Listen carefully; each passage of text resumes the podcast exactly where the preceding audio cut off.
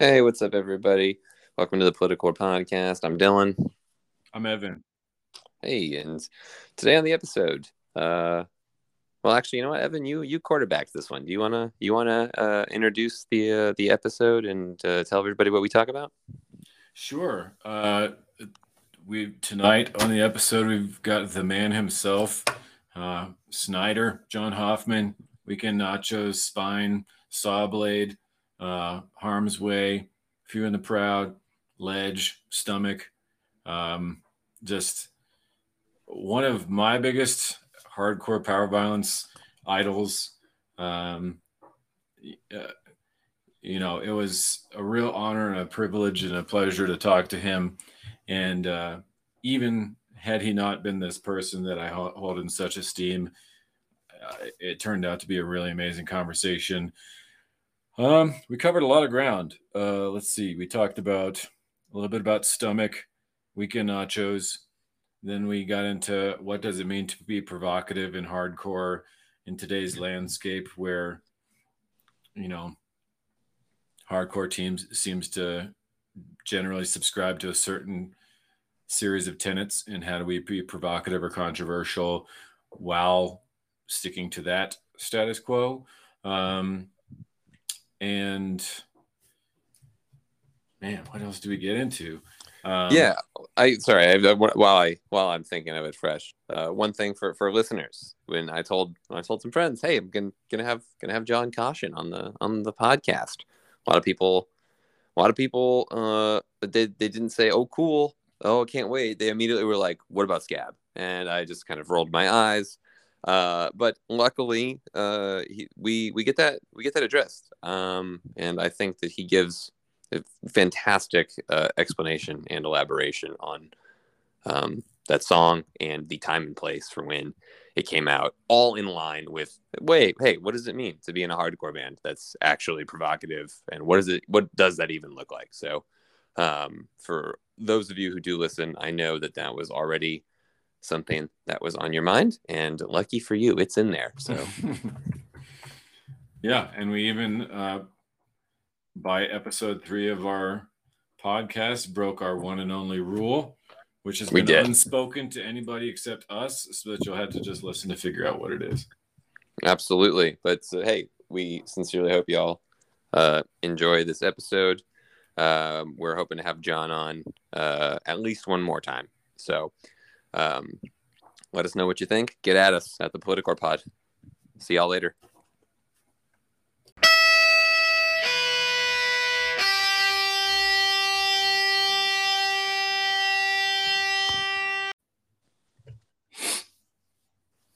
What's going on, Evan? Hey, it took me a while to find the right mic um, selection. No worries. Hey, you know that's that's half the battle in this in, in this podcast game. Where I think uh, I think John uh, will be on any second now. Um, but in the in the meantime, uh, hey everyone, welcome to Political. I'm Dylan. I'm Evan. And uh, today we have a special episode. Evan, do you want to uh, you want to talk about the uh, the episode while we wait for our uh, our guest to hop on? Sure. I um, you know, in terms of our first guest, this one uh, feels like we're kind of jumping right into the deep end with what I would consider a legend, um, a real role model personally, um, a heavy hitter, I guess. So, um, John Hoffman from Weekend Nachos, Ledge, Stomach, uh, Sawblade, uh, briefly in the spine, harm's way, a few and the proud. Um, agreed to jump on our fledgling podcast, uh, which is uh, an honor and frankly kind of uh, intimidating because this is somebody I've been listening to since I was a teenager. So um, it'll be really an awesome opportunity to pick his brain about uh, his his life in hardcore. Yeah, I feel the same way. I was kind of like, uh, kind of in, been mulling it over in my head these past couple days. I was like, well, I kind of don't really know what to talk about. So hopefully Evan uh, has a has a, a, good good game plan here. Um, what, he's just got such a such a breadth of knowledge and a depth of knowledge about the history of hardcore um, and also just his own experience uh, in bands, which has been majorly influential for modern hardcore. Um, not to mention, he's got his own podcast right now um, called Hard Stance with Antonio from Spine. Uh, so I've been catching up on on their podcast while prepping for this episode.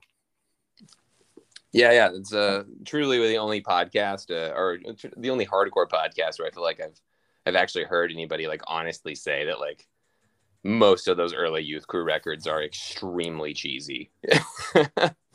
um, feels which is which is crazy because I feel like a lot of people would would agree with that, but on the mm. surface, some sometimes stuff like that feels uh, really taboo. So yeah, you know, certain uh, not to use any sort of off-color terminology or anything, but there are certain sacred cows in the hardcore community that um, some people have the kind of bravery to speak truth about, um, given given the amount of time we've had since those releases came out. Yeah, one hundred percent. Um, I guess kind of with that with that with that out of the way, uh, looks like we've got uh, our our uh, beloved guest is, is officially on. Uh, John, you want to introduce yourself? Yeah, hello. What's going on, guys? Um, I'm John Hoffman. Is my last name. Um, I've uh, done some some things that some people might have heard of. Maybe I, I would I would hope that some would. Otherwise, it would be kind of pointless for me to be on here. But um, I mean, you want like uh, like a, a kind of like a, a history of like things that I, I'm maybe known for? Or? Sure. I tried to do a breakdown, but you'd probably do a uh, better job than I have. So. Yeah, I mean, like if anybody knows who I am, it's it's because of Weekend Nachos. I, I was the vocalist for Weekend Nachos. That's like the the thing that I did that probably got the most attention. Um, but I've been I've been playing in bands for a really long time. Um, been involved in hardcore I guess not not quite as much uh, in the past few years, but um, you know, it, it's it's been decades now. So um, I'm sure we can get into it. Played in Spine with uh, my Kansas City friends for quite a bit. Um, Harm's Way for a minute, and then just like countless other projects. I'm I'm currently doing a band called Stomach, uh, and that's like my main thing. Uh, but I'm sure we can we can get into some of that. Yeah, sure. hell yeah. Absolutely. Well, if, if, would you like to start by talking about stomach? Uh, that was actually, um, I feel like we'll we'll get into weekend nachos, but stomach's been on the top of my mind, and um, and is is something that anybody who's managed to uh, miss really owes it to themselves to give a thorough listen. Yeah, for sure. Um, well, stomach is like a it's basically like a doom sludge type of thing. Um, lots of like noise and power violence influence thrown in there. Um, it's the first band that I've ever done that doesn't have some type of hardcore influence. I would say. Um, I mean, I always write music like through the the eyes of like a punk. I would say, but this is the first time where I don't think you can really hear it in the music so much, except for when I when I kind of play fast here and there. Um, but for the most part, I would classify it as like a, a full on like doom band um, more so than like Weekend Nachos was, more so than Ledge was. Um, so this kind of like is a bit more true to the genre, I would say. Um, it's pretty recent. I've I've been working on songs for some time, but I, I just released the first demo back in January, so just a few months ago on Practice Hatred Records, um, and uh, Dry Cough Records in the UK. Just did a, a UK run of the tape as well, um, and uh, other than that, I, I, currently do not have a label. I'm working on an album. So, yeah, I, I, don't anticipate there'll be very much touring with this project, but uh, it's uh, it's my my latest thing. I'm, I'm I'm really excited about it. And it's it's really brilliant um, musically. Uh, you know, it really sounds like this is uh, Doom, um, a little bit of drone. Um, eh, written by people who've been playing it for their entire musical career. What would you say was the to, to I feel like I might know the answer to this, but what would you say was the kind of transition point from music you were playing to to stomach? That's a good question. I would say that like, you know, Weekend Nachos was like very doom influence. Like if there was ever like a power of violence band that just had like almost equally as much like doom shit, it was it was us, I would say. Um, because you know, like even back from like the demo, like we had like you know, Eyehategod influence, electric wizard influence, like even from the start. And that was because um, you know, the four of our heads together, like we we just listened to a lot of like heavy music and wasn't just fast.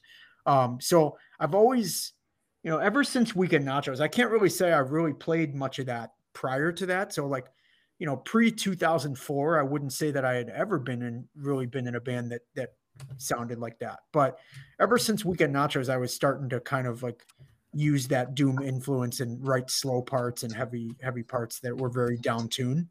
Um, so yeah, I mean, as far as like the transition, I would say like I really wanted Ledge. Ledge was a project that I did right after Weekend Nachos, and I really wanted Ledge to be like more doom influence, but there was still like a very obvious like hardcore influence with that. I would say, like I, I would say like it almost sounded like Blood for Blood playing like or trying to play trying to play.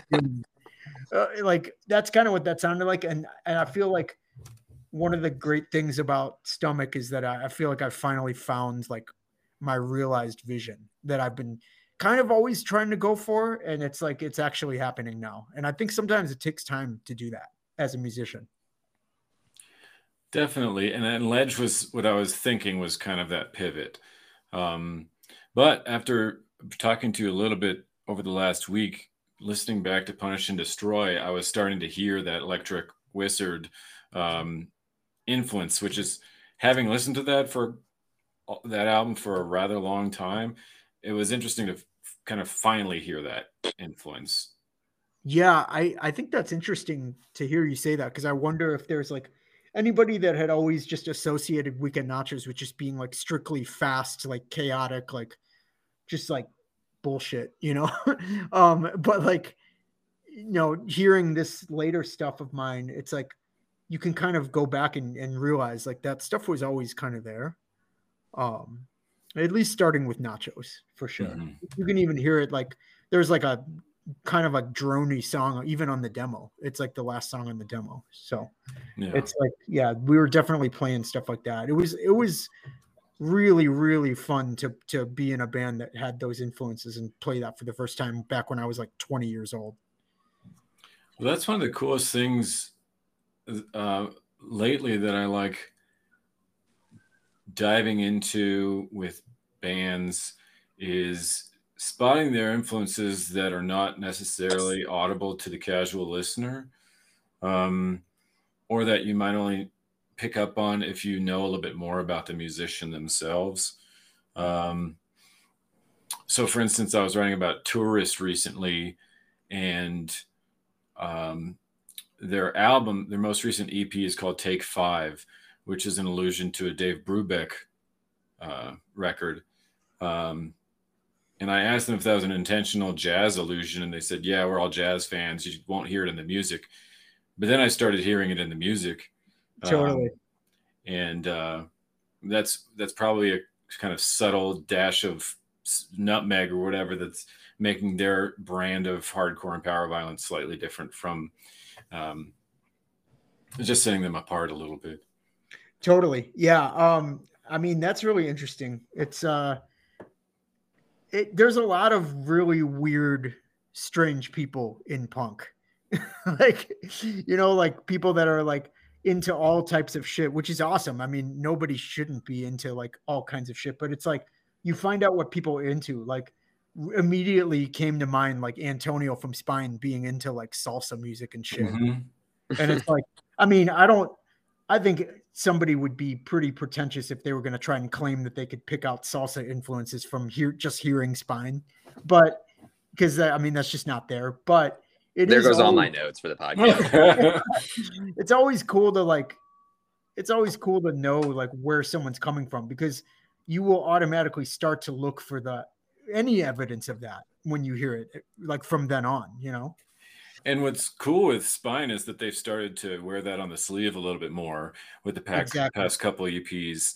Um, and that's kind of another thing I was hoping to talk to you about is this what I see as um, musicians who have gotten to a point in their either in their life or in their musical career where they are willing to take these creative risks because particularly in hardcore and power violence um, there is kind of an arms race for who's the hardest who's like um, the angriest. And at a certain level there's not really anywhere to go. Or you've yeah. established enough um, clout i guess that you you allow yourself to take creative new directions um, perhaps in a, a really different direction. So i'm thinking about ledge and stomach and i'm thinking about ian shelton's militarie gun like once regional justice center hit its like no nonsense undisputable everybody knows it's great um, peak um, militarie gun came out and said, here's something very different that I also love. Trevor Vaughn from everything, uh, rival mob, wound man, um, internal. He's got buku side projects in like every genre you can imagine, from like boom bap to cottage core. Yeah, dude. Yeah, that guy's gonna. I swear, like if you go to the like the MA Glory band camp, there's like so much shit on there. You could spend like an entire week just like having fun listening to all of that dude's bands. 100%. And you got Kyle from Sex Prisoner doing Realize, which is this in you know Godflesh ministry um, industrial uh, nailbomb revival. Um, and so what do you think it takes for a musician to allow themselves in an industry or a genre that requires kind of I, I guess to, to get to a certain level, you have to have a certain seriousness about your music. Um, totally. Where you're not going to add much melody and you're not going to add much um, humor necessarily. And then at some point, you're able to take these risks. I think it takes a lot of confidence and a lot of experience because when you're first coming into a scene, you know, maybe you're young and like I think this is true for most people. Like you might i mean there's obviously those like game changing bands and it sometimes it's people that are young you know and it's you're just like holy shit who the fuck is this? You know and it's awesome. But i would say more often than not it takes some time to develop the confidence to do something that's like really like genre push like pushing those boundaries you know? So it's like right now i feel like a lot of people that have been around for a minute are just saying fuck it you know? Like it, it, they're not doing anything groundbreaking necessarily but it's like when you like kyle for example from sex prisoner it's like that dude i don't think many people know that that dude writes everything for sex prisoner mm-hmm. you know? And like sex prisoner has gotten a pretty awesome following over the last like 10 years or so and it's been amazing to see. Um but you know they started out like a group of you know dorks like anybody playing crossed out songs you know? Like i mean i always thought that they like had an, a very interesting blend of like basically like beat down hardcore and like it almost sounded like marauder covering despise you, you know? can i pop in here like, for something for a second? Yeah uh, with the uh the the the marauder and despise you uh, comparison uh hopefully kevin and kyle don't get too mad at me for disclosing their their secret sauce. Uh but when they first started the band, uh, they uh, Kevin disclosed to me years ago that they exclusively uh, tried to uh, mimic the Marauder bass tone in every way possible. I think it was in Drop A is what they ended up doing. That's uh, amazing. So like, yeah, like that's just the most spot on thing. Yeah, it's like Marauder and Despise You. Like, yes, that and that if that doesn't sum up that band, I like truly do not know what else does.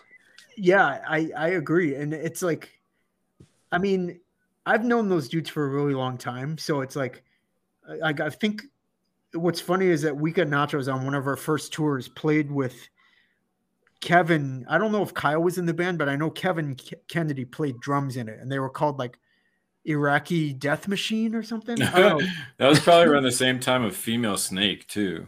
Yeah, Back when we were just playing like Scrappies. yeah. Wasn't Kyle and Female Snake? I th- yeah, I think so. That sounds like a band name Kyle would come up with. Um, yeah, yeah, I- I Gilbert, think- Gilbert, maybe. Yeah. I want to say they were called Iraqi Death Machine. hmm something like that. It was like, I mean, I, I, am not even kidding. I think Kevin was like 15, Yeah, that sounds right. And they were like the first band that played on a show with like us and like, I think Punch played. And it was Yeah. Scrappies. I think this was probably like 2007, maybe um 2008. Definitely wasn't after 2008 because like it was the pre unforgivable weekend nachos lineup. But anyway, I'm trying to not get too sidetracked here. Um, you know, like those dudes like started out just like anybody, you know, but seeing them develop this following, like, and like they really created like uh like an awesome sound like for power violence like they pushed a boundary themselves in my opinion. Like i remember like sex prisoner got all kinds of flack at first where you know from power violence purists or whatever saying like oh they're they're they're not real power violence you know they they've got all these beatdown parts and it's like yeah like whatever you call it you know it's like there is not a, a band more brutal than sex prisoner.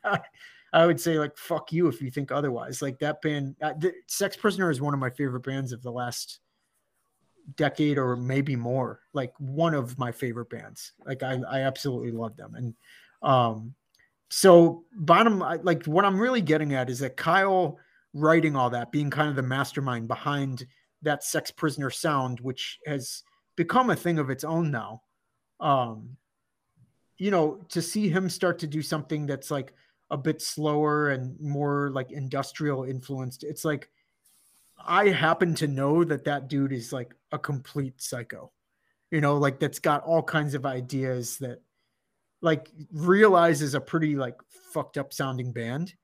And you know so is sex prisoner but it's it's cool that he's like it basically more comes out of you the older you get and the more experienced you get.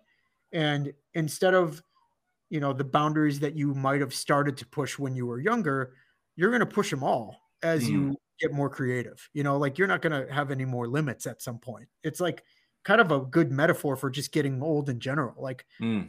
do you think i fucking give a shit if somebody asked me to name three songs if, Yeah. if i'm wearing like a, a shirt i'd be like i don't even fucking listen to this band go away you know But you probably stop telling your you stop gatekeeping yourself at some point and stop Yeah. telling yourself, no, what is this person going to you know, I work with middle and high schoolers, so I encounter this attitude on a daily basis of oh i'm sure um, kind of constantly asking yourself, how am I going to be perceived if this?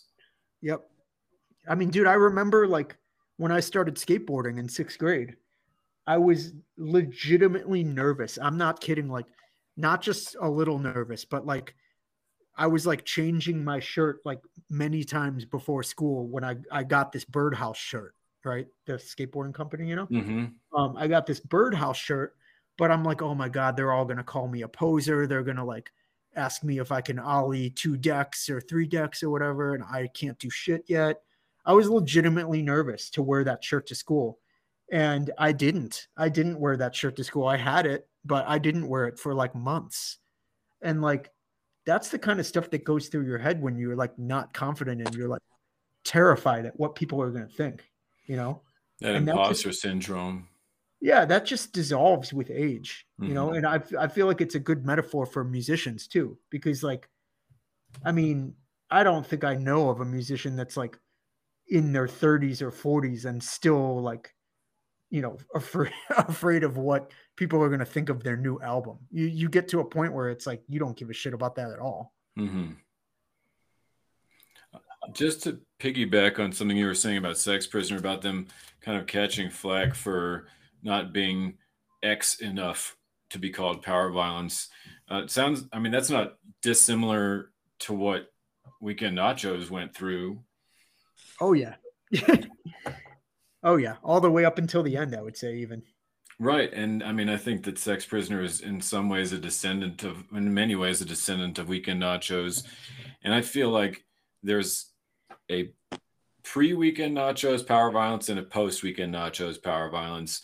Um, uh, I, I, mean, I don't know if you're you how, if you have an opinion on that, but that's to my ear. There is definitely a a first wave, second wave thing happening there, um, where anything I'm hearing since that era sounds more like you than Spaz or um, crossed out. Still sounds pretty relevant and and no comment. And I'm still hearing those in bands who are specifically citing them as as um, influences. Um, but I hear Weekend Nachos everywhere.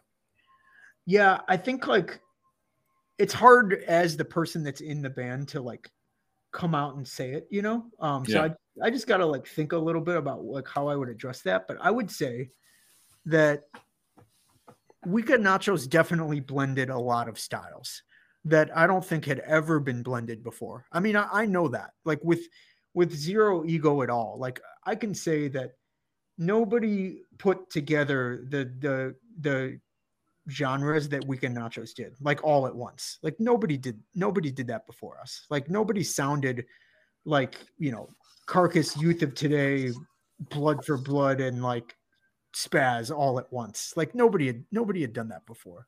Um, so that's kind of like what we brought to the table. I don't think that by combining those influence, it's like I don't really we're just like copying the things that we like, you know. Mm-hmm. So it's, it's not like we invented like a new a new style, but by putting together, you know, all those influences, like you just kind of keep things interesting and keep the keep the generations going, you know. So it's like I do think that we were creative. Um, I think that in some ways like like let's say in 2020 i mean okay put it this way this is a good way to put it in 2022 it's not at all awkward to see a band that sounds like hatebreed playing with a band that sounds like crossed out and maybe even having both bands like overlap you know like mm-hmm. the hatebreed band has some power violence parts the power violence band has some you know metalcore parts like that's not weird now you know Right. And I think that like a band like Weekend Nachos helped to bridge that gap. That's what I'll say.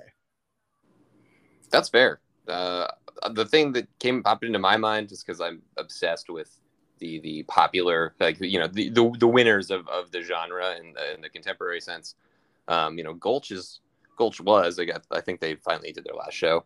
Uh, they do the smoothie approach, is what I call it, which is what we Weekend Nachos did as well. We put our favorite stuff in a blender and we hope it tastes good when it comes out. And uh, to see Gulch play some of the biggest stages and uh, have hardcore kids love every part of it, from from the blasts to the slower parts. I mean, yeah, right. to, to say, yeah, yeah. I mean, just as a as a somebody removed from Weekend Nachos, it's very clear. Totally very clear that that is a direct descendant of it. Yeah, exactly. And like, I don't know like how much like Weekend Nachos influence there necessarily is in Gulch, and I, I don't personally know any of those guys, but I do know, like, I did like follow like what they were doing, and it's like Gulch was a huge fucking band. Like, I think mm. they sold like thousands of copies of that last record that came out on Closed Casket. Like, mm-hmm. yeah, I mean, that's like insane. I mean, I, I would I would argue they were like way way more popular than we ever were. Um, but at you know, to see a band like get that big and have like blast beats, like right. There was a time when like there it was impossible for a blast beat to be heard like outside of a basement, unless you're talking like you know grindcore. Like I'm I'm strictly talking about like when it comes to like power violence, like you think of like spaz, you know, like a bands that never really got very big, despite having like a massive following and massive influence and being some of the greatest ever. Like you, I don't think that Spaz was ever a band that was playing to Gulch's crowd, you know. Mm-hmm. No. So, so I'm not, I'm not saying that they they weren't a big deal. I mean, Spaz is like one of the most important heavy bands ever, I would say. Mm-hmm. Uh, but you know, there there's definitely a, a, time when you you have to look at a band like Gulch and be like, holy shit, like no one could have gotten no gotten this this popular off of this sound, like that like 20 years ago, you know. And I think that's like what makes it cool, you know. I think that's what makes it cool, like to see how hardcore evolves, how metal evolves. Like there's just people become more open minded, and it's just it's a game changer. You know, like when you look 20 years ahead, you're gonna see hopefully things better. You know, it, it's it's better to think about things being more open and more like fluid and like you know people getting into stuff when they might have been afraid to get into it 10 years earlier you know yeah and they were such a quickly burning candle um you know a fairly short-lived band and they had this amazing following that um other bands are managing to kind of ride not because they're inferior but just because they're after them to kind of ride in the wake of that band. And um, because people have their eye on the bay area now because of bands like gulch a lot of other bands are managing to kind of jump on those coattails and and make it when they would have probably remained very insular to the scene had it be a different been a different time totally um because gulch i mean not really not to take anything away from the music because i think it's really fantastic um, and kind of envelope pushing while remaining loyal to its um, the those that preceded it. Um, it got kind of memed because of how quickly their merch sold out every time they posted it, and in particular for the you know notorious Sanrio hoodie, um, which started yeah. being sold for like five hundred or seven hundred dollars on eBay shortly after it sold out. Um, so it's such a and and I hope we'll manage to find the time to get into this very specific time of the music industry where a band like Gulch can reach this following and sell out its merch in under a minute um, and then call it quits you know and after a couple years yeah I, it's it's interesting because i think I mean, again, I don't want to speak too much about them because I don't really know them. But I don't think, I mean, you guys might be able to help me out with this, but like the Gulch dudes are not like, I mean, they're not like super old or anything, right? Like they're pretty young. Some yeah. of them are like, yeah. I mean, they strike me as not long out of high school.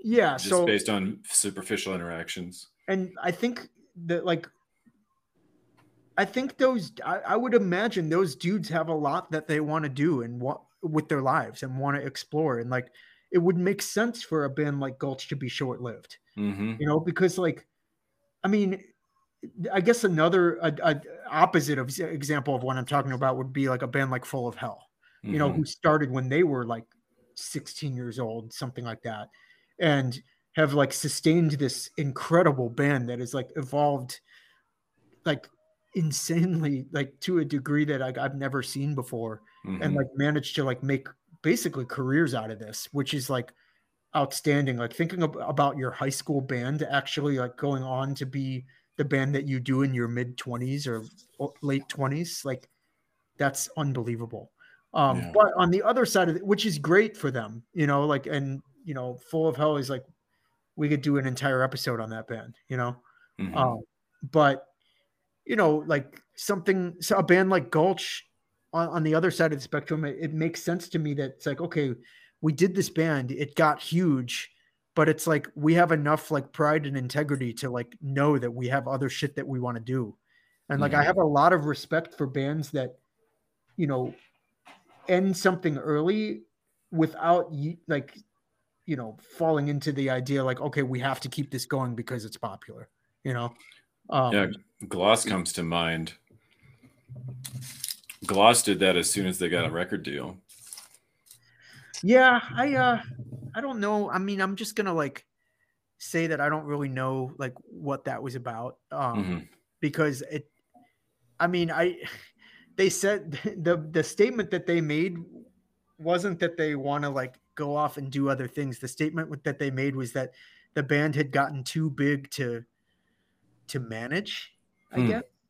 And maybe it's because they like wanted to do it themselves and like couldn't couldn't imagine like relying on labels to to do it for them, which I all the all the respect for that move, you know. But I rem- I just remember like their statement to the world of why they were breaking up was like this band has become too popular for us to manage ourselves. So um I would just unless there's something I'm missing here, I think it's a little different. Mm-hmm. Um, but they definitely did they definitely did call it quits when they were right about to like basically blow up. I will I will give you that for sure. Yeah. Just I'm I'm uh, this is actually something that uh, Dylan and I were talking a little bit about, and um, I feel like Weekend Nachos, um, more than just about any band that I can think of outside of like very specific pockets of hardcore and grind, managed to maintain a level of uh, intensity uh, while being simultaneously self-effacing and border like not taking itself too seriously uh, with humor and also being provocative in terms of, of its themes and imagery um, and I, I kind of wonder now and nowadays about how a band like that would manage that chemistry in today's climate.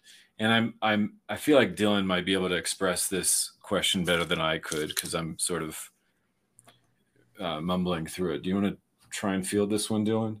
Yeah, yeah. No, one of the things that, uh, um, to be frank, John, one of the reasons why we thought you'd be a, a good guest when you initially reached out to Evan was uh, because uh, in a lot of your bands, but obviously Weekend Nachos in particular was was good at, at being again being genuinely provocative in, in more ways than one. Whether you whether you all printed uh, a funny piece of merch or whether you had uh, you had uh, uh, certain lyrics that people were like, "Wait, did he just say that?" And it seems like as hardcore continues to evolve, mutate, whatever word you want to use, we keep drifting towards kind of a monoculture. And again, I'm sorry to anybody listening who's who's going to get upset, but I mean, again, find me f- find me a band right now that probably doesn't believe all, all, all of the same uh, co- core tenets for for better or for worse. Um, and so that is kind of what me and Evan were mulling over is like, what what can somebody do without going full GG Allen?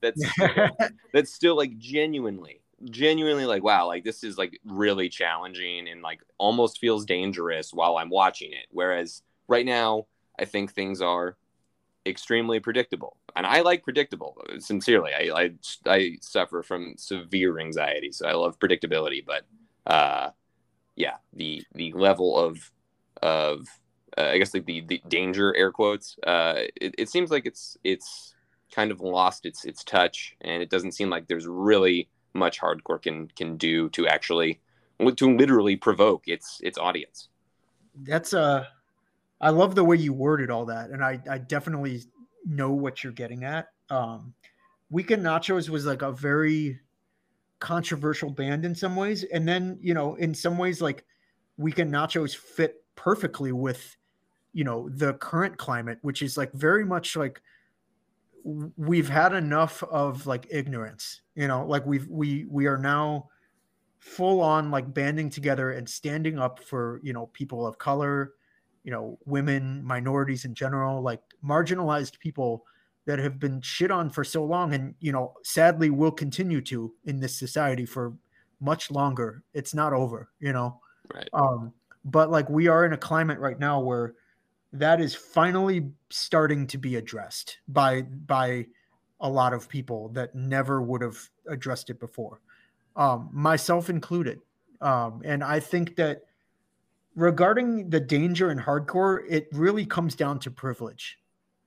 And i we might have to go back and forth a little bit but what i mean by that is that like there's a big difference between you know somebody that is 21 years old and white and male and straight um, wanting to create like an element of danger in hardcore then there is somebody that you know wants to push boundaries for like a greater purpose you know? And i think that me speaking just for myself and not the other members of the band i that's where i went wrong um sometimes with weekend nachos. Uh, it's sometimes where i went right but you can't give credit to somebody that wants danger as like a fantasy.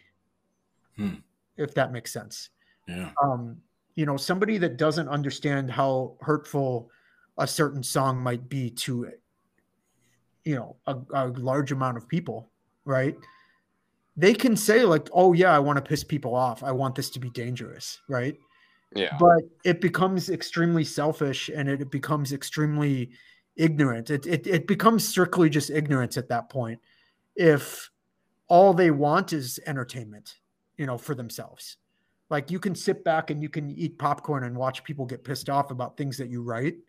And sometimes that can lead to like a very challenging environment that, you know, sparks good discussions. But you might just be really hurting a lot of people without realizing the impact that you have because you're you're privileged you know and like i said i, I kind of like I, I don't know how vague i'm being but i'm curious like what your response would be to hearing me say that Yeah, yeah. I guess the thing that I, I always just that I think about is is uh uh it, it the like because for for me hardcore is is is pretty much constantly it's it's culture cultural uh, reactions culture war kind of uh genre in terms of of its its political power or its uh, ability to to really change uh, anything outside of its own um uh borders is Right. is limited. Um, the thing that, that again that comes comes to mind is is is not necessarily like yeah again I have no interest in being like you know what we need right now is we we need a band that's just like Skrewdriver to really shake things up in the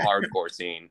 Uh, that's yeah that that that isn't what I think about. I, I just some the thing that that starts to like just put me in a weird headspace is the is we have just everyone kind of uh at least claiming to believe all the things you just espoused right we we want a better we want a better uh, a better environment for people of color women minorities trans folks to uh be able to like have a good time express themselves have fun uh in in these these brief moments that we're not being crushed by uh you know by work or uh, any of the other mechanisms that that capitalism kind of puts us through. But um the the thing that I guess is is always strange to me is is is sometimes I think that like you know you have a certain band that stands for X, Y, and Z, um, and and sometimes I don't even think the band knows what they they stand for as much as they are Right. more concerned about presenting that they are uh, uh, for all these things out of out of blatant fear that they'll be uh, depicted as as a, a problematic bunch of bunch of people when in reality they just frankly just don't know. They, they again they're not there's nothing inherently problematic with them but they just they just want to make sure they uh, uh, dot their uh, dot their i's and cross their t's you know? Right i totally agree with what you're saying um however i think that like the era that we're in now is is a transitional period Mm, Um, and what I think that is happening now is that you are going to see a lot of bands like, like you said, like, okay, we we like a young kid that sees like the climate right now is going to be like, okay, well, I know I can't say that, Yeah. right? Uh, I know I know that like in order for people to like my band, I need to at least have songs about this right now, right? Um, I'll be honest, I don't necessarily think that quote like that so-called trend is a bad thing for a little bit. Um, I think that there might be a uh, there's gonna become a time where that gets very stale and people start to question like, hey, what are we even changing here if everybody Right. believes this now? Um, I don't think it's necessarily time for us to get there yet. I think we we need to hit the reset button and we need a good few years where it's just established that like this is these are the standards that we're setting. Hmm. Uh, if that makes sense. Like it um, I, I like the idea of certain things not being okay now um anymore right Hmm. um i like the idea of like a band not being able to just go on stage and you know drop an f-bomb and get away with it you know i like that if there's a if there's like a, a group think going on where nobody's gonna uh, like disagree that that's not okay then i think we need to kind of sit in that that stagnation for a little bit just to get back to a place where this is like a healthy place to be um that that's my take on it. I don't know if you if you agree with that or not. I I uh, I actually do by by by and large. I I again for anybody listening who thinks I'm just like just trying to like just be devil's advocate, it's not it's not accurate. um, uh, yeah, I think that it is. Uh, all all the things by and large are are good, but when we we talk about we want to get to like you know be, be in a place where certain things aren't okay. I think sometimes uh, one thing is you know a, a lot of people who find this music for in, in one way or another sometimes I don't think always have the the emotional or sometimes intellectual like I mean training is is the only word I can think of. That's just because I I went to grad school, so I have a bunch of big words in my head. But um, the to kind of understand certain certain ideologies and certain practices that they are are partaking in, um, which can still sometimes create a really unhealthy environment. Like when we kind of do um, some of these whether whether it's a call in or a call out type of situation, uh, uh, it still creates this like really really uh, tense environment where we've we've literally had bands just cancel themselves just because they're like we just can't do this anymore. We're just gonna like you know um, right. over things that were you know in, in a gray area, uh, and so that that is the only thing where I'm just kind of like like all, all of these things are, we are moving in a good direction. We are in a in, in a in a in a transition period. You know we finally hit the uh, generations of kids who are like i do not give a fuck about black flag. Stop telling me to listen to it. And so i i think that uh, everything you said is is is largely largely correct. I just sometimes i guess worry. Yeah 30 year old man worries about the state of hardcore. Uh, i just sometimes worry um that uh we will again just push everything into this knee jerk reactionary uh, place where um, really really valid criticisms of uh, some of the the core tenets of the genre are misconstrued as being oh well that guy's just like a, a far right idiot when in reality you are just asking a, a question in, in, good faith or trying to challenge something in good faith which i, I think we eliminated that a little bit I think that one of the things that has been pretty definitive for hardcore for at least as long as I've been involved with it or listening to it is a set of tenets um, that are broadly, I, I, would say, fairly universal, um, uh, within which there can be uh, variation and um, discussion and uh, debate. Um, but I mean, let's say what happened. What would happen if? And I'm I'm probably kind of teeing you up here, uh, John. But what would happen in the Black Flag uh, era, uh, or hmm, 25 to life, or what if somebody was like, "Hey, go out and hug your local cop." Oh, right? Geez. That's yeah. a tenet that would that wouldn't have been acceptable at, at any genre, at any generation of hardcore. So if we're establishing a new set of tenets for a new generation of hardcore, um, one of the things that makes hardcore hardcore within all the stylistic variations is ethics, like a set of ethics that is pretty definitive, that is about speaking truth to power, that is about looking out for the underdog. It's creating a home for people who don't have a home, either literally or socially. Um, that is um, challenging status quo at the broad political, um, governmental level, not at the, you know, your, uh, your, you know, scapegoat or kind of black sheep cousin level. Um, it's it's creating a space for people who have been misfits in the popular culture and the status quo um, culture. So I feel like as soon as we start, I guess with comedians, they say you don't punch down. So I guess with com- with hardcore, it's like as soon as you start attacking the people for whom hardcore has become a haven, uh, it's no longer about hardcore. Yeah, that's a that's a good point. I when you when you mention like Black Flag, like it also makes me think of like, you know, like MRR versus like Agnostic Front, you know, in like the, the late 80s, right? Or like, you know, you had like the New York hardcore scene, basically like a lot of like, you know, borderline like right wing, you know, conservative characters like coming Mhm. out and speaking their minds. And then you had like, you know, Tim Yohannan and the, the San Francisco crew basically saying like that's not fucking okay Mhm. you know like this is punk that's not okay and the argument there is like who are you to fucking say what punk is you know Mhm. like and like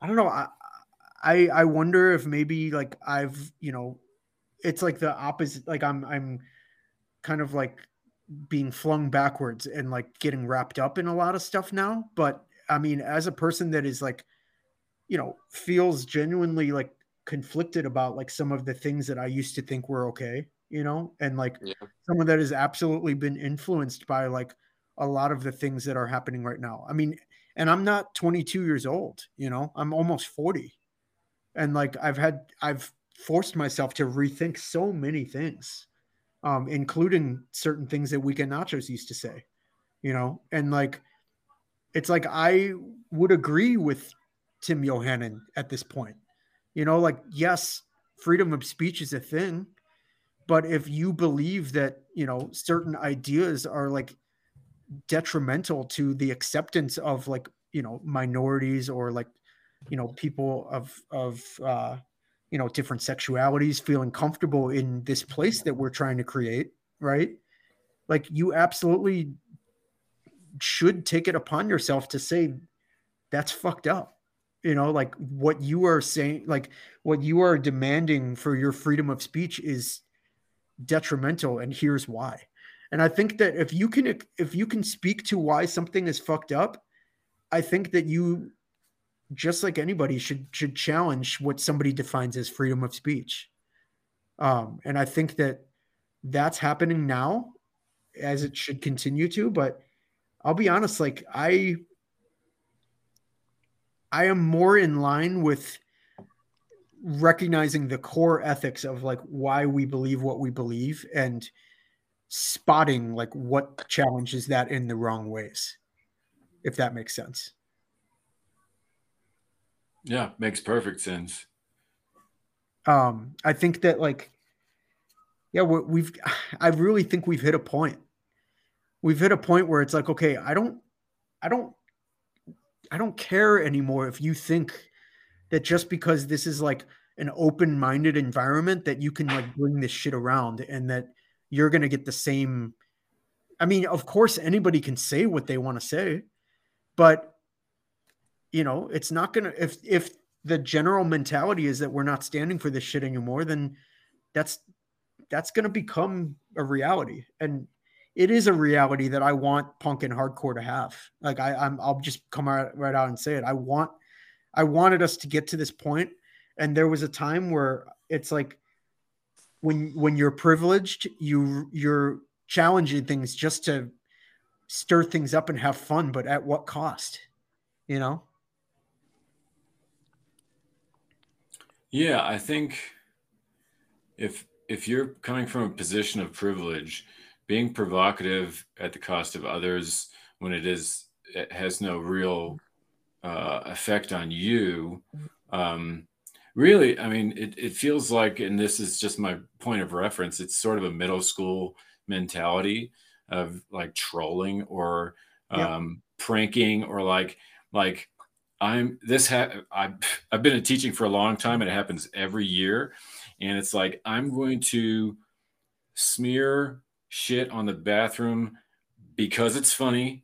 And then I'm going to see the custodian go in there and have to deal with it. And that's funny too. that is fucking funny though. Um, um yeah. so it's like um i'm going to be provocative at the cost of others sense of safety sense of um, inclusivity um, at no cost to myself and because you know for the for the lulls um, Right. which is why i think that it seems like and there are plenty of counterexamples to this but for a long time hardcore has been nearly a homogeneity, homogeneity of white male uh, visibility. Yep. And the problems that you come up with, and we talked about this a little bit last time about the suburbanization of hardcore. And here's uh, white men talking about the things that make their life hard, which right. is relatable to a very broad audience, uh, is fairly non controversial. Um, but it is most of the time a mark of some privilege, right? Um, versus a person of color, a trans person, a, a woman talking, uh, a gay person talking about their systemic, perpetual, unavoidable problems as soon as they walk outside of the venue, that becomes provocative. That becomes speaking truth to power more so than, you know, uh, I don't like police officers and I um, hate taxation and I uh, don't like my job, um, which is, you know, a lot of that is relatable to most of the audience. But what are you really being provocative about? These are like Larry the Cable Guy jokes.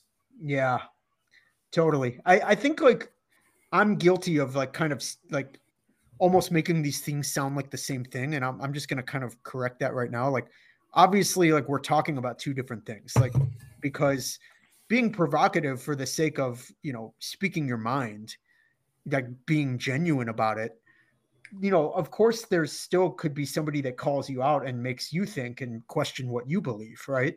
But there is a difference between genuinely like believing something and like thinking like okay how can i upset this person for my own amusement mm, mm-hmm. so you know like i genuinely believe that like bands like the cro-mags and agnostic front like that were really butting heads with like the more you know liberal side of or you know leftist side of the west coast right like i definitely believe that there was like a genuine clash of ideals there mm. as opposed to like hey, you're just trying to piss people off and that's fucked up. It's more like the things that you believe are fucked up and I'm calling you out for it because that doesn't belong here.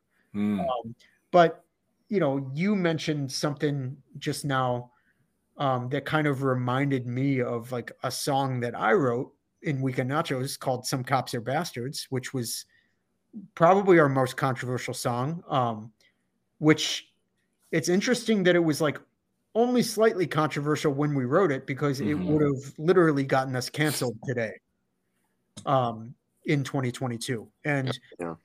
um, i think that's interesting and just like a testament to like what people can get away with in different eras of, mm-hmm. of, of politics right but i just want to say that you know that that song was written for two different purposes there was definitely like a trolling element to it because i knew who I could get riled up writing it. Okay. But this, and this is the thing that you said that reminded me of this is there was also an element of, I see a lot of, you know, white punks using all cops are bastards as a, like, almost like a, a fantasy slogan. Mm-hmm. Um, and it's like, you know, yes, I, me in 2022 absolutely agrees all cops are bastards. There's no, no denying that on my end. Um, but even to this day, I would still say that it's problematic for you know a person that has not experienced that reality to to use that to their own advantage, whether it be to sell more records or to you know basically get a nice fat sing along at a show, right? um, it is problematic for a person of privilege to use a slogan like that to their benefit while not really having an understanding of what it stands for and why it's you know means so much something way different to a person of color. Does that make sense? Yes. Yeah. And it's interesting that that i mean firstly i feel like if you had a song called acab it would have blended right in right? Right. it would be totally non-provocative for the exactly what dylan's talking about. Um, because perhaps the the inverse or the converse of the guy who's saying provocative things just to be provocative is the person who's saying the ideological con- constant that's relevant at that time for the sake of kind of endearing themselves to the audience. And I guess if if I were a certain constituency, I'd be calling that virtue signaling. So that's probably what you're talking about. If I'm Yeah. not wrong, Dylan, right? Yes. Mhm. Yeah. So that's that makes a lot of sense. and I think that like another thing is that there was a part of me that genuinely believed that I was saying something like provocative in the right way. Like, oh, everybody thinks that all cops are terrible, but truthfully, not all cops are terrible. Some of them are. Mhm. And that is where that is the part of the song that I would absolutely go to my grave decrying Mhm. um, because I wrote that from a position of privilege, and it's it's okay with me that I wrote it, okay, because it it reminds me of a time in my life when I didn't understand just how damaging like flaunting that privilege can be. Mm. Um, and I didn't even realize I was doing it. I thought I was saying something that was smart and that was like, hey, like, you know, people say all cops are bastards, but like you're just like not open enough to realizing that not all of them are. Mhm. Uh, that's something that a white person who has never had to fear for their lives at the hands of law enforcement could absolutely say and like Mhm. believe that they're fucking right about it. And that was me. And like, that's the biggest problem that I have with that song. And, you know, that's like, that's the part of me that really went wrong with it. And that wasn't the only example, you know, that Weekend Nachos had where I was coming from a place of like seeing the world through my eyes and not through through anybody else's. And I do think that that's problematic um, to punk, like seeing the world only through your own eyes and like refusing to see it through anybody else's. I think that's a major problem. And I think that I would draw a parallel to what like you know Maximumrocknroll was essentially calling out in the 80s was just that you know a viewpoint that absolutely marginalizes people and doesn't see the world through anybody else's eyes except for you know so so someone that whose color of their skin is white. And i think you know ironically enough like you know people in agnostic front are, are not white. But you know there there's definitely some some very some politics that were absolutely created by white people in this country that like you know you don't need to be white to to adhere to those politics you know Mhm. but that's like a whole other discussion you know Yeah. Yeah, I don't know if we have enough time to talk about the the the, the Red Scare and then like that's impact on Cuban Americans to, to this Right, day. Like again, like the members of Agnostic Front, uh, it should be no secret to anyone in this country that that Cubans exclusively vote Republican every time, every election. I, I have uh, some some friends that I can say that you know that that is true about as well. So, um, yeah, we we definitely probably shouldn't go into that right now. But you know what I'm saying. You know, Yeah. I just want to make it clear like the point I'm trying to make. You know, um, like there's things that are being challenged right now, and like there's almost like a, a some ground rule for this scene that I'm okay with. I'm just gonna I'm just gonna say it one more time. Like I'm okay with like this like almost status quo that we're falling into again. Um, and I do believe that that will get stale and be challenged again. But I'm I'm currently like I'm just happy. I'm happy that like this kind of revolution is sort of happening um, right now. I think it's important. Definitely.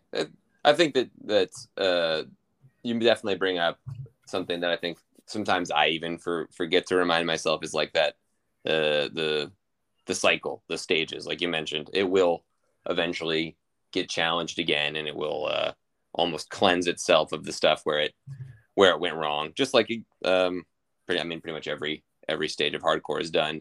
Ironically enough, ex- minus everyone from from the '80s who is still uh, around and often tours um, Right.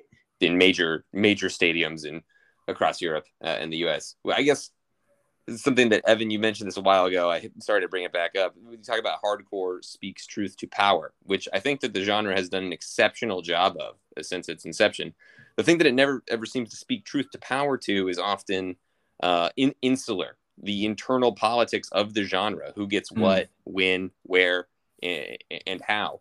Um, you know, no, we don't need to name any names. We all know somebody in a band who who gets what they get because of uh, really uh, sometimes everything from who they know to their Instagram following to their Spotify metrics, um, and it, it, it, turns and it turns everything into. Uh,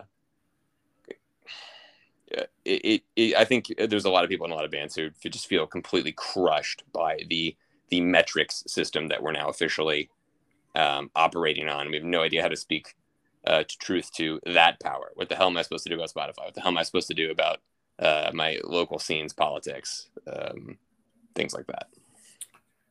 Yeah, I I think that like when it comes to like punk and hardcore, like I've just I've always tried to remind myself that like it needs to continue to be a community you yeah. know and like yeah.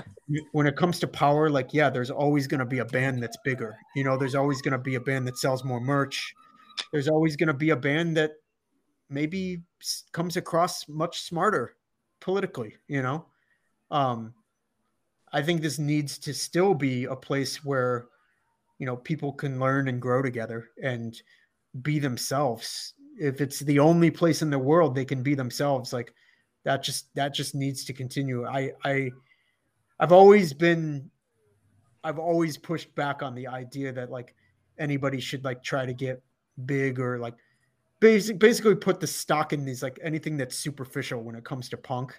And yeah. Like, it's like you know, bands that get egos over time, it's like you really are fucking missing the mark here. You know, like it's it's maybe time to like get out of get out of this scene and do something else if that's like what your motivations have become you know once yeah. you start hanging out in the green room instead of selling your own merch yeah exactly or if like you're just like so obsessed with like yourself that the only reason you're there is to like play your music and get get on with it you know mm-hmm. it's like i mean I, I don't know i've never been in a band that reached just a level where that was even in question. You know, um, I, I, would say like Weekend Nachos never never made it. You know, like we were always just like a, a band that, you know, might have gotten like somewhat well known, but like, you know, like we never we never like I, I wouldn't have say that we were big. You know, I wouldn't say that we were like a big band at any point. So it's like I just I just always think it's everybody owes it to, to themselves to like keep their ear to the ground and like be involved in what's happening you know otherwise like what the fuck is the point you know yeah i also don't think it's a zero sum game with like success um uh i feel like with hardcore and punk it seems like it's based on my perceptions feels like this is larger than it has ever been in my lifetime in terms of more people listening to it, more people showing up to shows, merch selling at higher volumes. Um, and I'm at a state, I was probably at a younger age more of a gatekeeper and thinking, seeing people like, well, I was probably a can you name three songs person. Um, and, and enough of a, an elitist where I would probably begrudge a band the success that brought them to the ears of people I thought weren't cool enough to listen to them, despite the fact that I've, I've never been cool. Um, uh, I think it's much more of a sh- all ships rise with the high tide thing.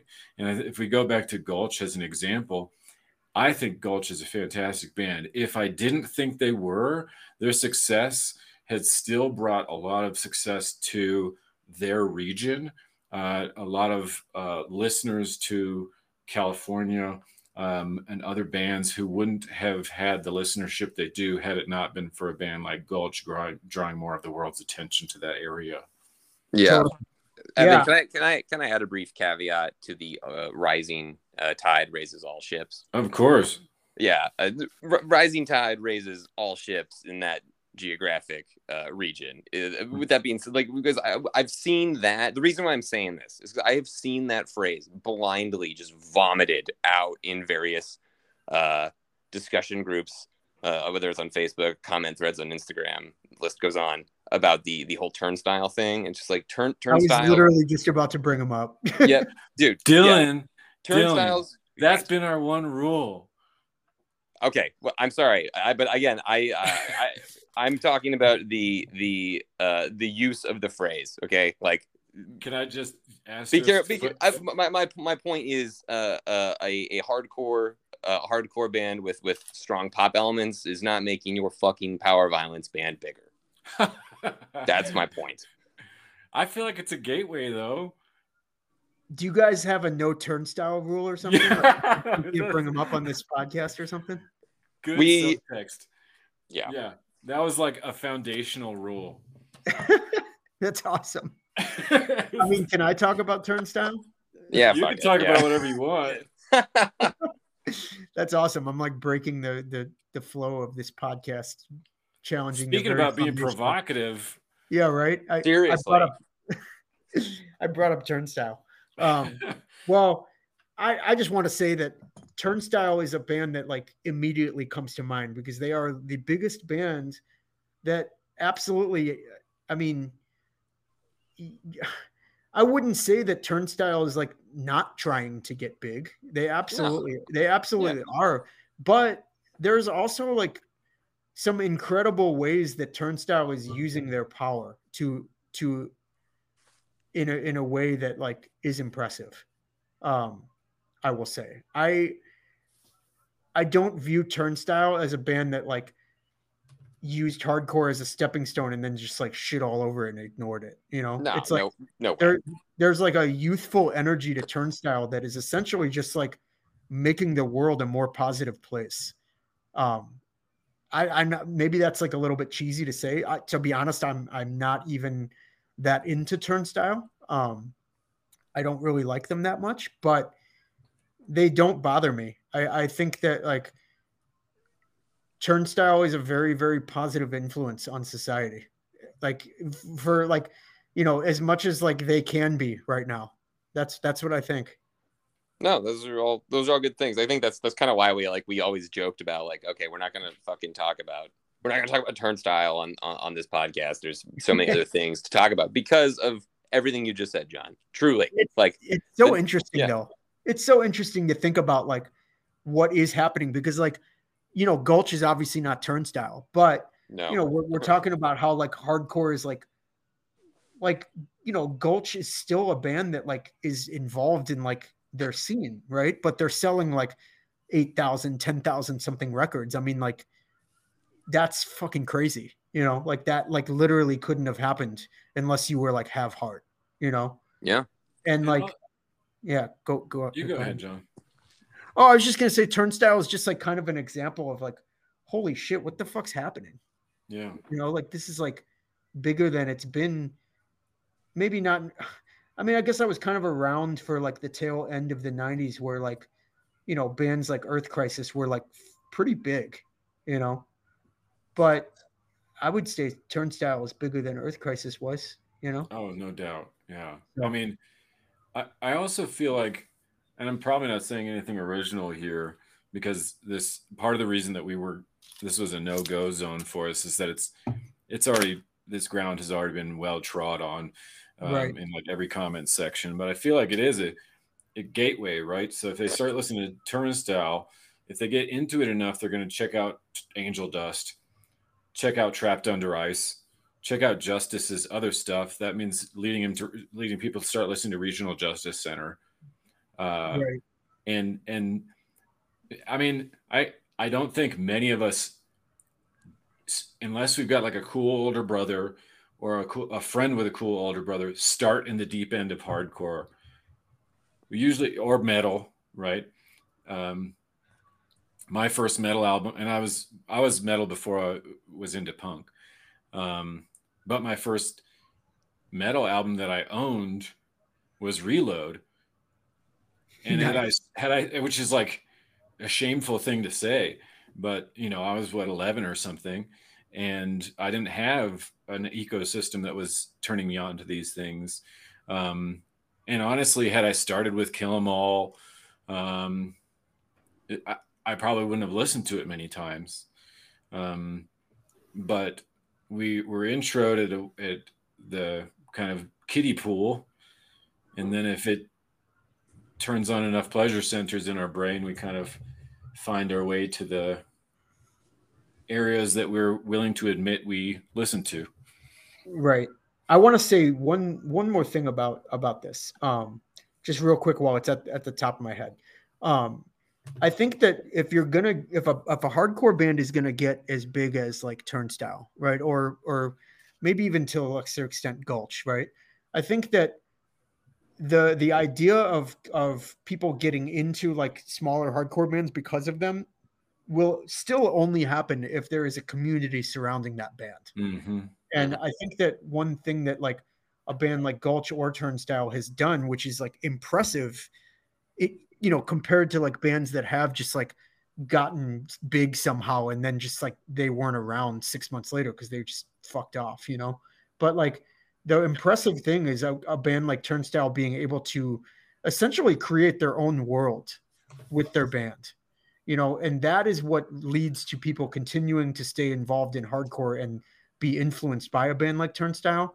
Whereas, like, you know, obviously, you know, you can't say like it's cool that like you know some people like may have gotten into other bands through like a band like Metallica, but like that's not a common thing. And I do think that like a, a band like Turnstile creating a community within their their community, you know, is what is going to lead that to continue to trickle down and keep people involved in this and bring in new people but in in to have an understanding of what this is you know and continue to have those values like just branch out more but in a positive way. So that's the last thing i want to say about that.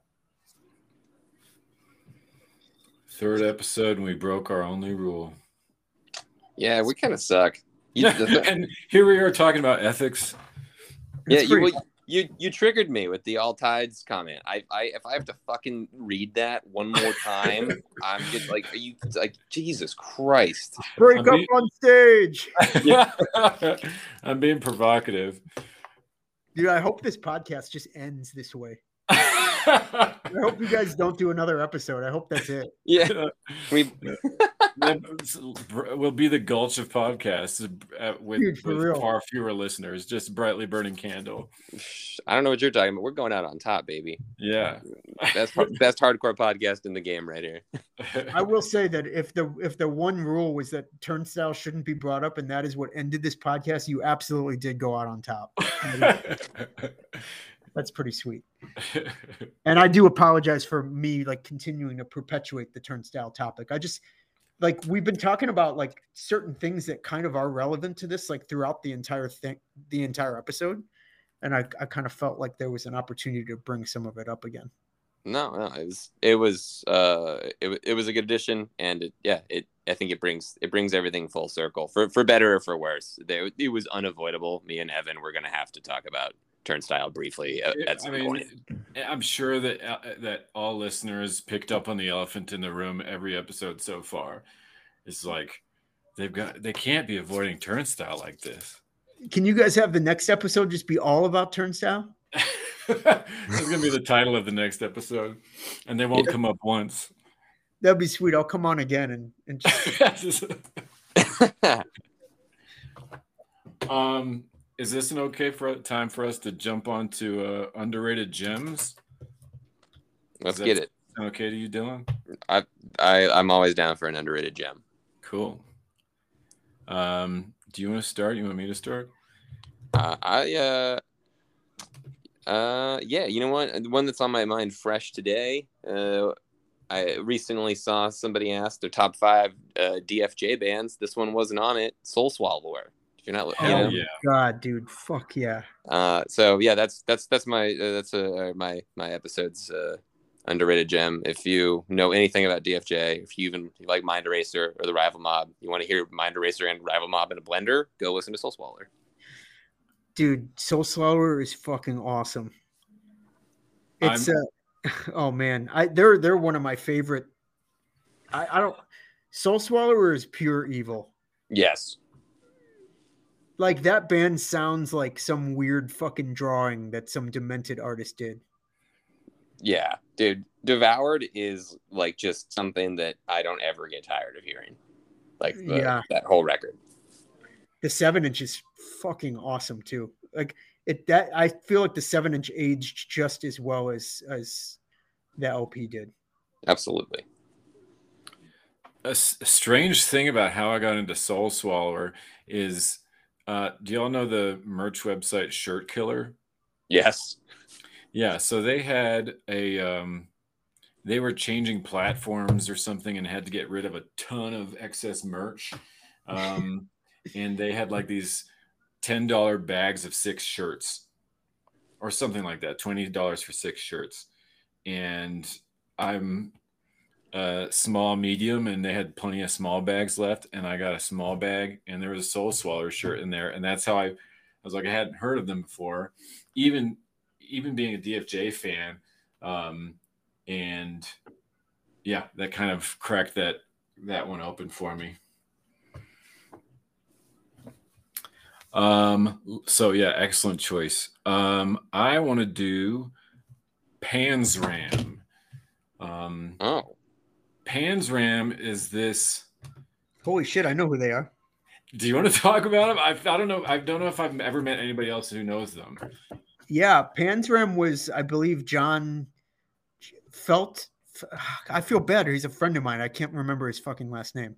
Um, Feltman, Felty, Fahey. Fahey, John Fahey from Merkit. I think it's all like South Florida dudes, right? Like Right. from like uh, Fort Myers, right? Uh, I just know Florida. Okay. Yeah. So I mean, I Panzram is cool. I, I don't want to like I, I'm I'm literally gonna let you take over. Like I feel like Kanye, Kanye West right now. Um, but like I just want to say that they're like John Fahey's previous band, Merkit, was like a very um, very excellent band in my opinion, and I formed a pretty awesome friendship with those guys um, back in like the early Nachos days. But I actually don't know as much about Panzram beyond that. Um, so take it away. Well, Panzram was kind of like Soul Swallower, a band I accidentally found out about.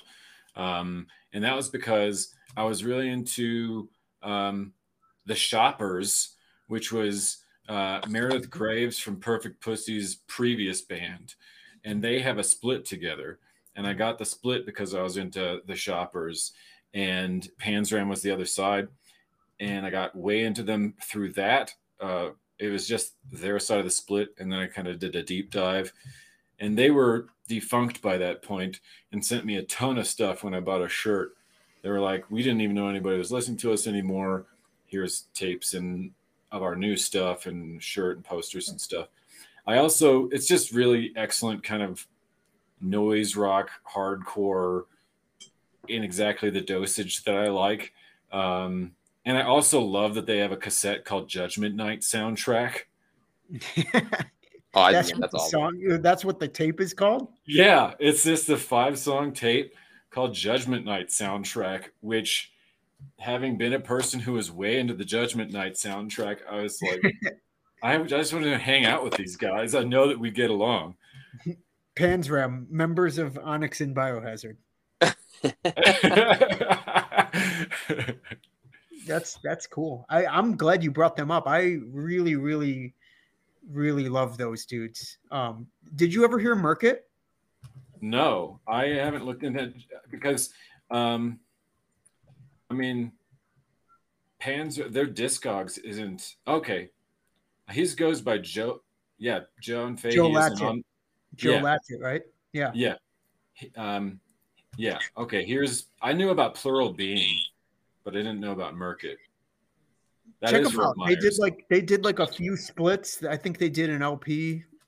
Um, they were really cool. Like like just like a heavy, kind of like you know political South Florida hardcore band. Really really good. nice, and not to Yeah. be confused with singer-songwriter, acoustic guitarist John Fahey. is that is that actually a thing? He's really good. If you're into singer-songwriter, like, um, If you're maybe maybe it's John folky Fahey from stuff. Maybe Yeah, I I would be so happy if that were the case. Um, cool. John, do you happen to have a deep cut or an underrated gem you'd like to share? I do, um, but I think I kind of like missed the point because I was I just was thinking of any underrated gem. Like I, it's not it's not a hardcore record. No, please.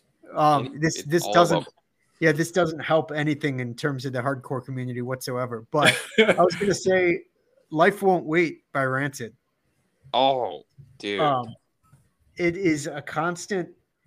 Like I constantly don't feel like that record gets the the praise that it deserves, and I really do think it's one of the most fascinating albums ever. It's like, have, have either of you heard it? I, I I listen to it uh, when I cook dinner o- o- often. Oh, nice. Yeah, I mean, it's not like it's not like a like a hidden gem, and, and it's not super obscure or anything, but I do feel like it's like it's di- like despicably underrated. Like I think that like it's like the lost rancid record kind of. Like I don't think people really talk about it much. No, no, I, I I agree. For that uh for for that block of time, you know, they were touring and recording like on this like just this tight knit schedule. I think Life Won't Wait has more songs on it than almost any band of any genre uh, has total now. Um, yeah, it's got 22 tracks on it. Well, you know, to be honest, like, and and Out Come the Wolves had 19 tracks? I think Let's Go actually has 23 songs on it. I could be wrong. I think But- you're right, dude. Hold on, let me double check. For some reason, like, why the fuck would you put? Why would you release a punk record that had 23 songs on it? That's Pre a really weird thing to do. pre-internet age i think pre-internet age record industry type of mindset is something that again we'll have to do another episode that's like a nine hour topic uh but i mean that's that's the what i would default it to it this has to be Yeah, I say it's like the old novelist mentality. You get paid by the word. yeah, yeah. They like they felt like oh, like longer is better. Like there's a Yep. lot of not a lot of material here, guys. You know. Um, but I do think that that record is phenomenal. I think that Tim Armstrong is absolutely like a genius. I, I mean, it's weird when you consider somebody that's like famous and has written songs for like Pink. You know, like it's Yeah. hard to consider Tim Armstrong underrated because it's obviously not, right? right But I do think that like maybe in our circles, I don't think that Tim Armstrong is like considered like the genius that he is. You know? no I, Well, like any agree. band who has who's broken the top 40 of any punk chart kind of people look down their nose at. Yep. Right. I I just Life Won't Wait is so fucking good. It's like it's like this weird like mix of like all these like Caribbean styles and ska and punk and there's just like eh, the record d- kind of doesn't make sense but it does.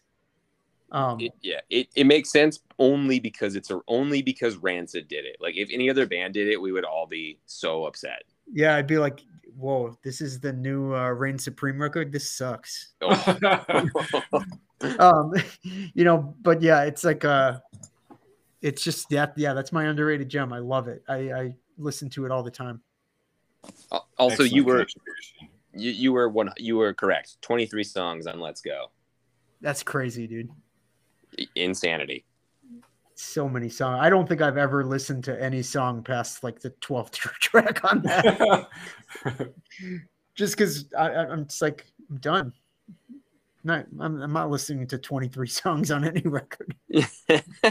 Um, but i do think that the the 21st track on uh life won't wait is my favorite song ironically. So but yeah. Excellent. Well, I mean, John, I feel like we just kind of got started. Um, I I hope you'll consider coming back on.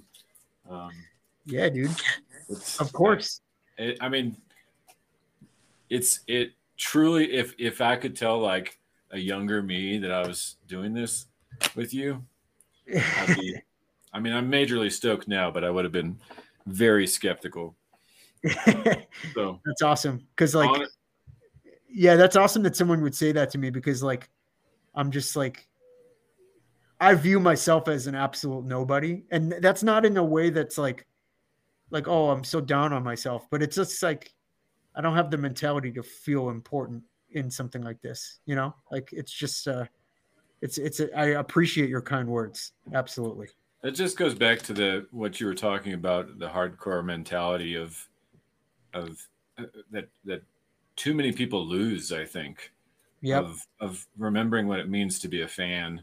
Yeah. And remembering what it means to be a kid getting into punk. Um, yeah. And so your humility is amazing, especially you're just going to have to accept the compliment that you're you've been an inspiration to a whole lot of people now probably more than ever. I feel like we can. I know you said weekend nachos wasn't that big, but I mean, I think it's possibly bigger now than ever. That's uh that's something that I've like I've wondered, you know, like how how does the band like stand the test of time? Like has has interest in it like waned or has it grown? Like um I'm working on a book about the band that I uh, haven't really told many people about, but oh my gosh, I'm working on it. I don't think it'll ever be finished. it's taking forever, but it's. I've gotten like some. I've gotten up to like the punish and destroy era now, and it's like, it's pretty in depth. I think that anybody that liked the band would love this book. It's like, it's it's been a lot of fun to write. So, I don't would know. I, uh, I appreciate that. I definitely take it as a compliment. I think that if there's ever evidence of of anybody being like quote unquote like in, influential or important in like a scene like this, I think that that person just needs to take it upon themselves to to use that to inspire others. You know, I think that like if I met somebody that was like a, a weekend nachos fan, like it wouldn't just be about like teaching them that I'm just a person like anybody else. You know, I'm a person just like you. Um, but like it would be more about like making that person like believe that they can do anything that they look up to me about, you know, because mm-hmm. it's like there's no reason they can't. And I want people to like always realize their full potential and just like get out there and do shit, you know? Yeah. Well, I I would I would count you as an inspiration. Um, I'm not a kid in high school anymore, but it it you uh, continue to do that and more more now after this show than ever. Right on. Thank you so much. I appreciate that. Yeah. John, so let's call this part one, and, and we'll have to have you back on uh, one of these days. Dude, I will come back whenever. I love doing shit like this. It's like super fun. I, I wasn't gonna do anything else tonight, anyways. My daughter's in bed, so my my work is done for the day. Yeah, she's, Hell yeah. She's, is she feeling any better? Uh, yeah. Um, she's been fighting something. You know, her, she's had a fever all day, but it, it's like it hasn't gotten as high as it was last night. So it's it's it's been maintained. We've been giving her medicine, so she'll be all right. I appreciate you uh, throwing that in there too. It's very yeah, sweet. Of course. So all right. Yeah. Anything, Dylan? No, John, uh, John. Thanks, thanks for coming on. Uh, like Evan, uh, I was like, if somebody told me, I was like, hey, you're gonna do a podcast, and uh, John Caution's going to come on. And I was like, no, that doesn't make any sense. I would never do that. so, um, yeah, thank you. Just thanks for thanks for talking with us. Thank you for elaborating on some of the uh, arguably tougher things me and Evan kind of asked you. And uh, yeah, I uh, looking forward to the the book. Um, and uh, just thank you for all the years of good music. Yeah, you're very welcome. Uh, I'm looking forward to coming back. So continue to do this podcast, and I'll, I'll definitely be uh, following it. Hell yeah, anytime. Re- regular re- regular commentator on political, John Caution. Yeah, our uh, our Ed McMahon. Hell yeah. Everybody, go listen to Stomach. Go listen to Hard Stance. Yes, definitely check out Stomach. I'm working on some new shit. Excellent. All right. Till next time, everyone. This is Politicore. See you later.